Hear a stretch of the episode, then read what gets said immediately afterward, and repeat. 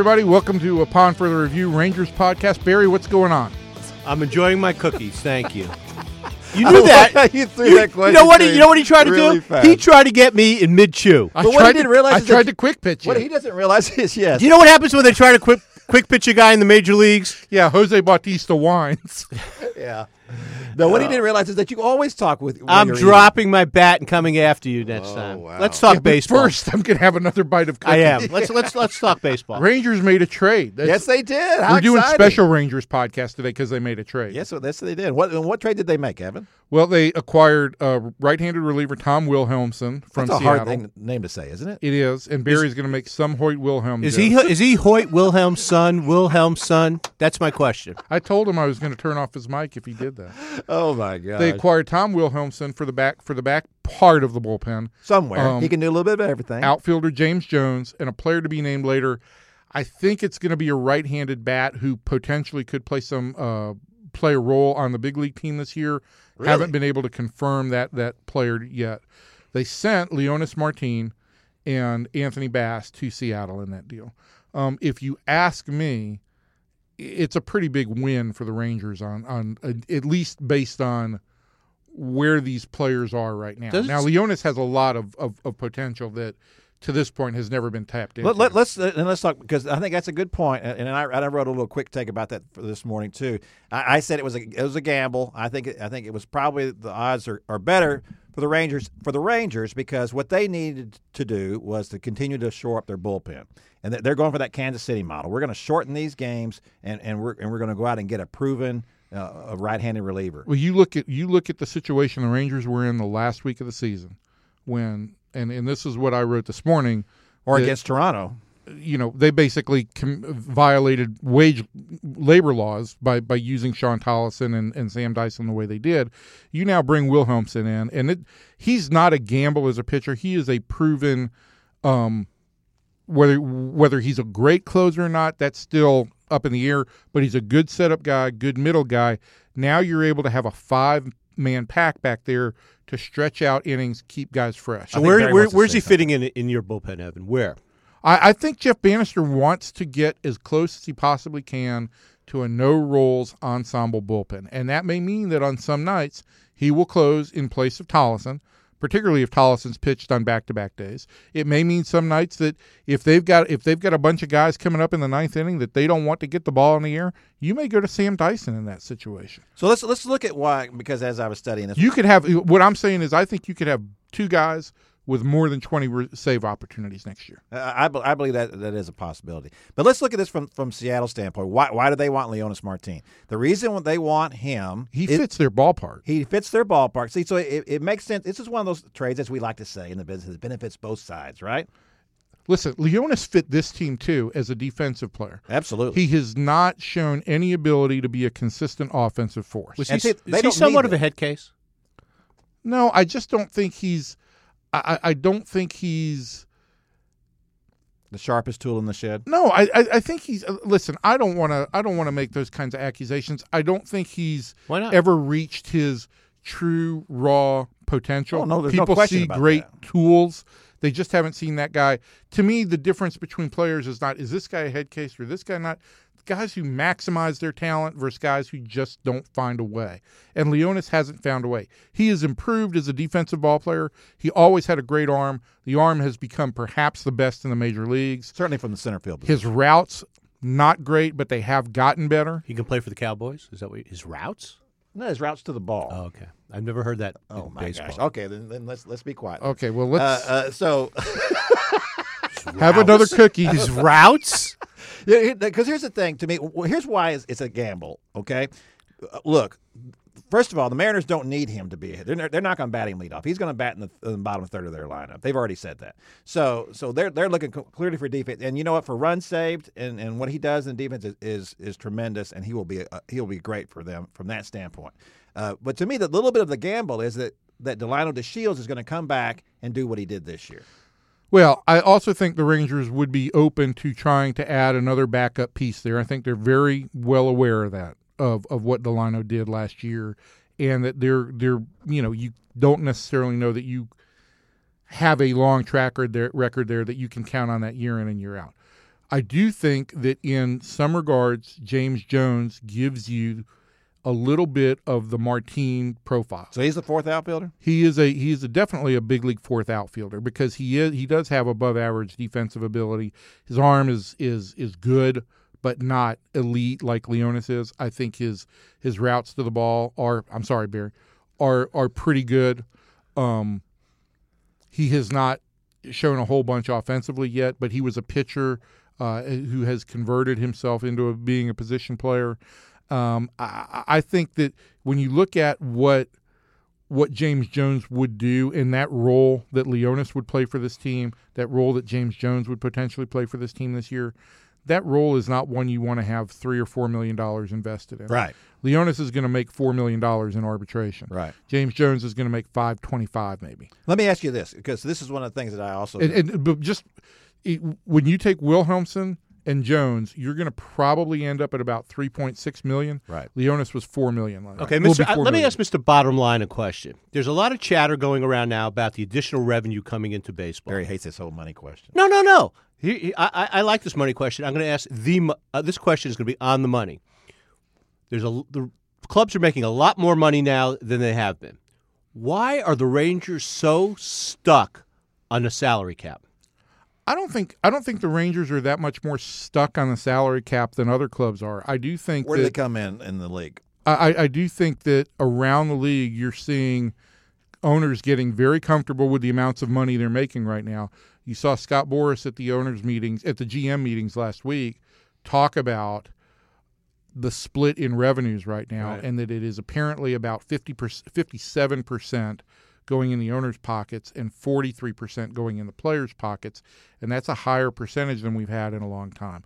You've got another round of collective bargaining coming up this year uh, with a new head of the Players Association and Tony Clark, new commissioner and Rob Manfred. And I think these will be legitimate issues.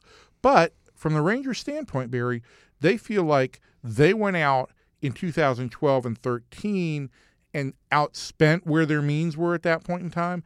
And now they're keeping things flat to kind of catch up.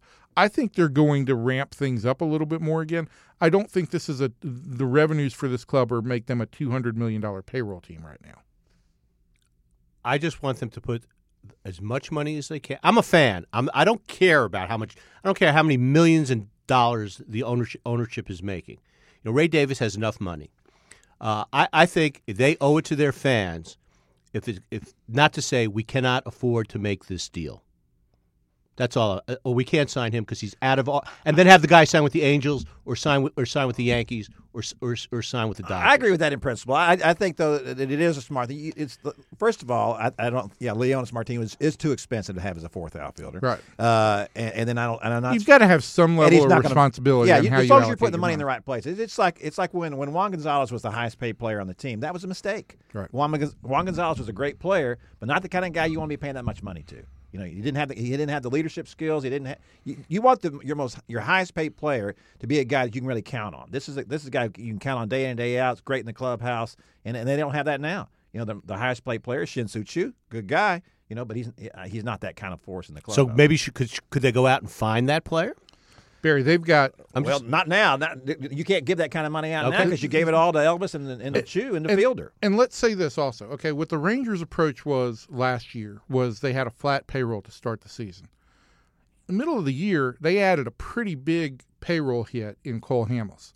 They went out and did their shopping at one of the two shopping periods during the calendar year, one being the trading deadline period, one being the offseason period. What they did during the trading deadline period was what a lot of clubs would like to do during the offseason. They went out, added payroll in Hamels, they added guys with multiple years of service, and they just reallocated their money a little bit. To say that And this- is now the, the second highest paid guy on the team, right? Behind Choo. uh, no, I think No, he's making more than Choo, right? uh, the the highest paid player in terms of straight salary next year will be Fielder, Fielder. at 24.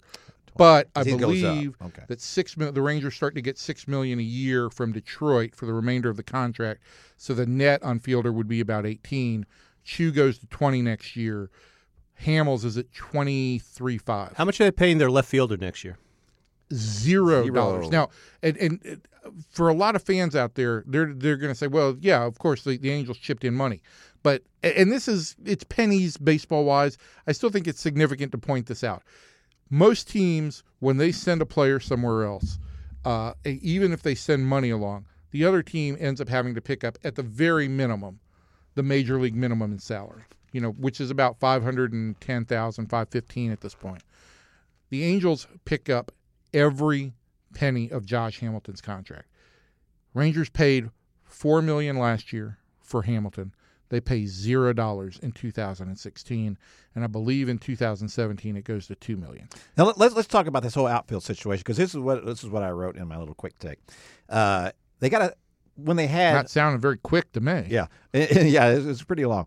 Uh, in, in in Martine when they had Martine they had a surplus of parts in outfielders. No no perfect outfielders. They had they had Hamilton who when he's when he's right when he's healthy he's as good a left fielder as there is. He got power. He's got a great arm. He covers a lot of ground. He's fearless out there. He, he's a really good left fielder. He's a Gold Glove caliber left fielder if he's in if he's healthy and, and, and playing every day. Which you know, of course, that's the That's a question. big if, It's a it's a huge if. All right. So then you had uh, uh, Lionel DeShields in center field.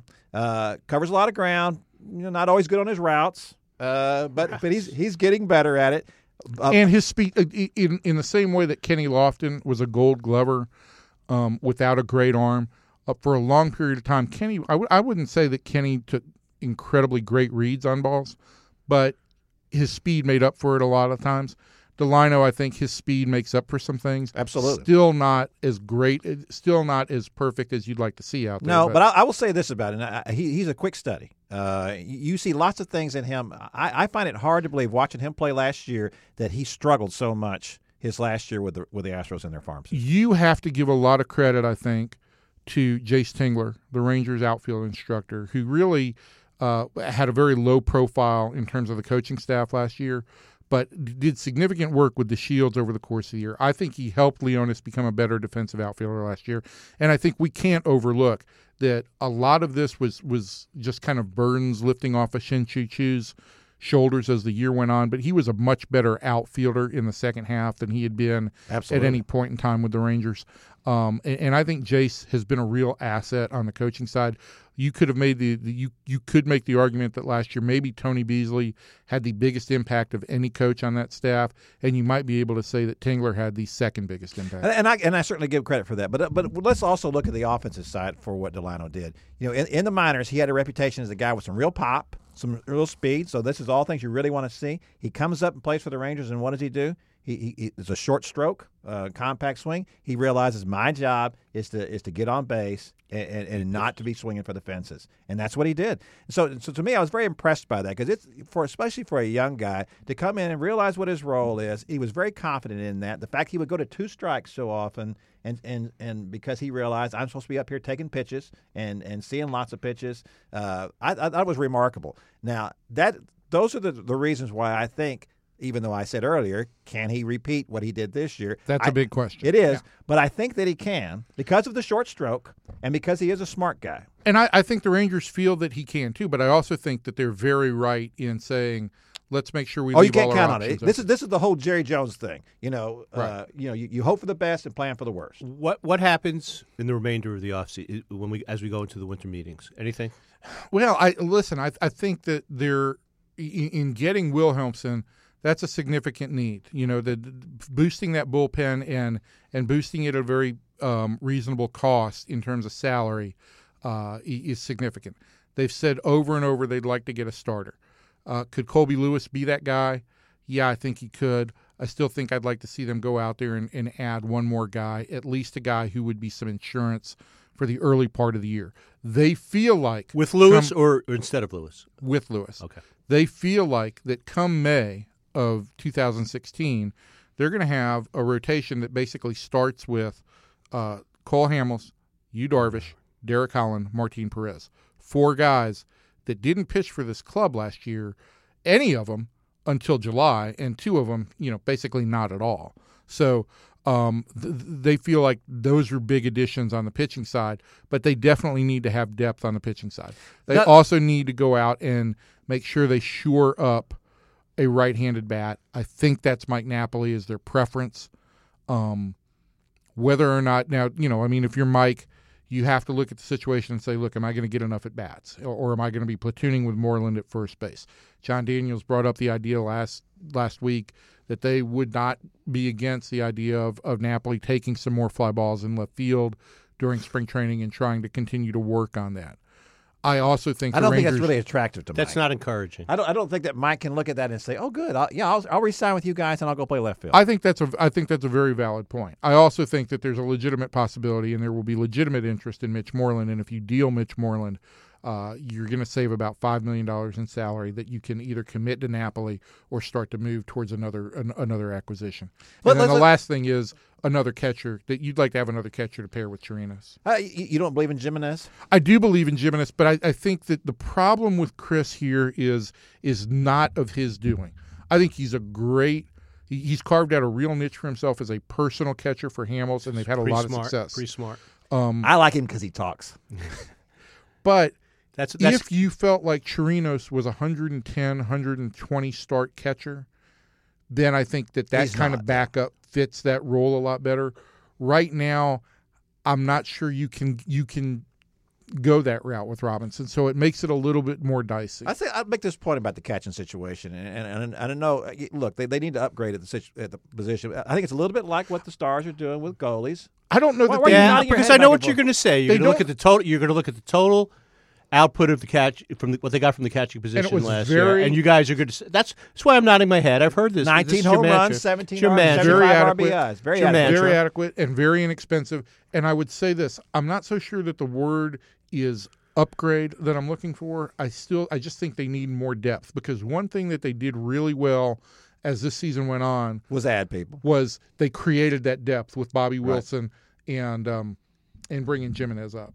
They did, and, and, and so I think it's important. But I think we have to remember it, this is not obviously this is the home of uh, of Jim Sundberg and Pudge Rodriguez. They've had some pretty good catchers at this in this organization. But you look around baseball, how many good catchers are there? Can I just say what? Tap the brakes w- w- when you How you talk. spelling breaks? B R A K E S. I think. I'm sorry, Barry. Cole, Tap- Ham- Cole tap- Beasley is on the line Tap for you. tap the brakes when you don't put mention Sundberg in the same. That was see. That's sentence. exactly what you. That's why Cole Ble- Beasley hates you, and that's why I hate you. Frankly, it's because you don't listen. You sit there and eat your cookies, and you're not. And you're and you're texting to Brad Townsend, and instead of listening to this conversation and learning a little bit about baseball and understanding what routes are for outfielders. I just I know I understood what routes are. I, I I'm not familiar with the vernacular. Uh, maybe Derek Dooley should be coaching. the, the should point, be, they should be coaching. the point the was that nobody has great catchers anymore. Uh, Ah, that's not a true. Oh, there's yeah, there's like two or three really but but good you catchers. look at you look at teams that go deep into the, look at the at the world champions of the last few years.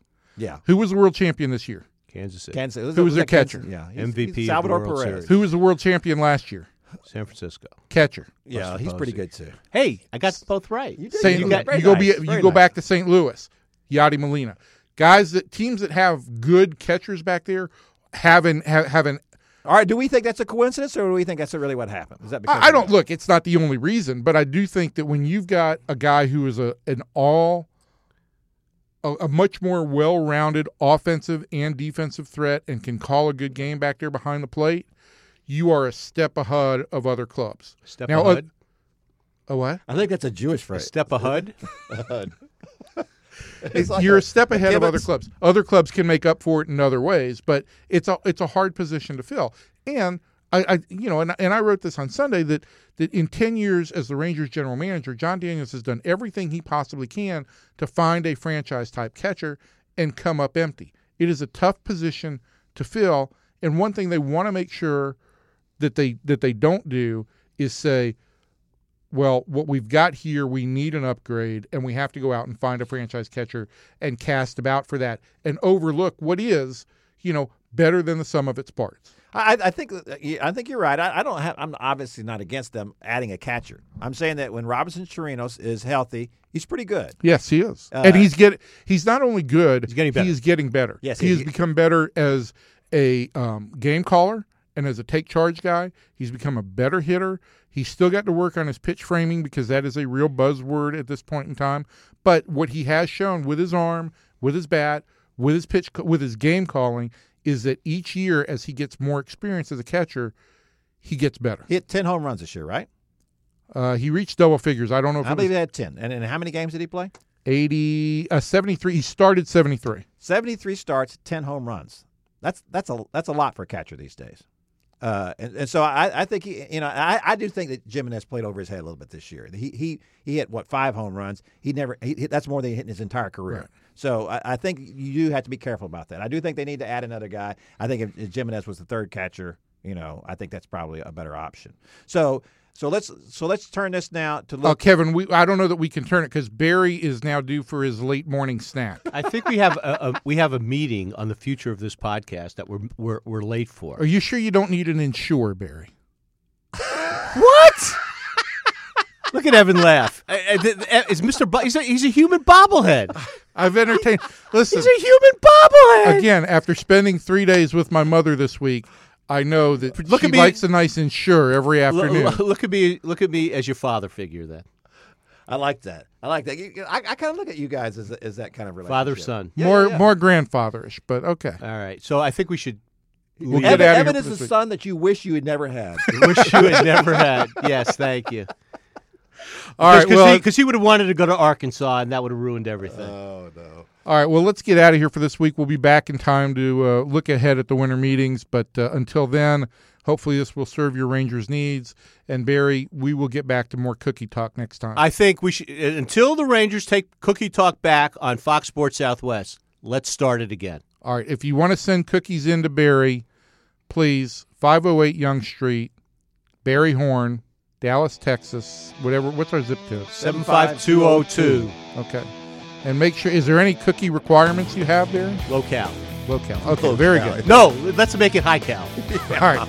Take care, everybody. We'll see you soon.